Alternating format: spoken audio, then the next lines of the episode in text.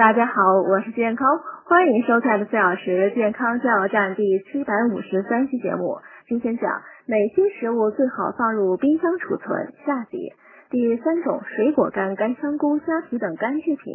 这类食物呢，在闷热潮湿的季节容易霉变、生虫和吸潮变软。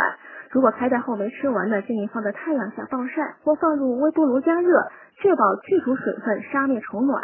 冷却后呢，再用密封的容器分装放入冰箱的冷藏室保存。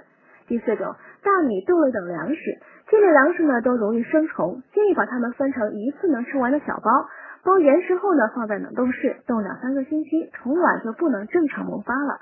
第五种，馒头、面包等淀粉类食品。这类食物呢，如果一餐吃不完，放在室温下即可。